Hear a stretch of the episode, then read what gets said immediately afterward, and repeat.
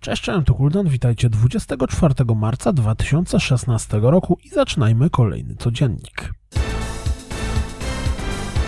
Trackmania Turbo, najprawdopodobniej najbardziej szalony racer tego roku, miała premierę, dlatego też warto nacieszyć oczy premierowym zwiastunem. Jeśli interesujecie się Alien Nation, to sprawdźcie nowy zwiastun, w którym oprócz rozgrywki znajdziecie trochę dodatkowych informacji o grze i opinii dewelopera pojawił się fabularny zwiastun Ratcheta i Clanka. Gry Ratcheta i Clanka.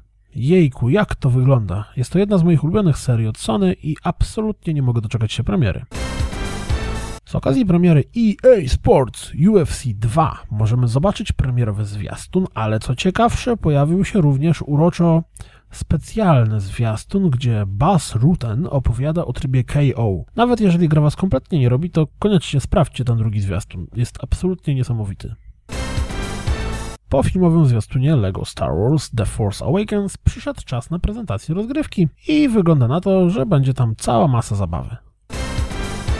Mogliśmy zobaczyć filmik krótkometrażowy wprowadzający nas w świat Overwatch, więc Battleborn postanowił nie być gorszy i zaprezentował fabularny zwiastun. Przy okazji dowiedzieliśmy się, że otwarta beta gry ruszy 8 kwietnia na PlayStation 4, a od 13 kwietnia będzie dostępna na Xbox One i PC. W 2011 roku na stronach hostujących minigry pojawiła się No Time to Explain.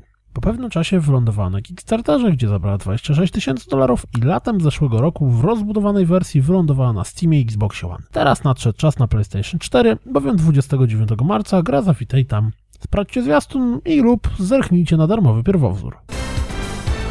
20 kwietnia na Steamie pojawi się Mega Magic Wizards of Neon Age, ukazujący akcję w rzucie izometrycznym action RPG, który stara się mocno odwoływać do klimatu lat 80. No, Blood Dragon to to nie jest.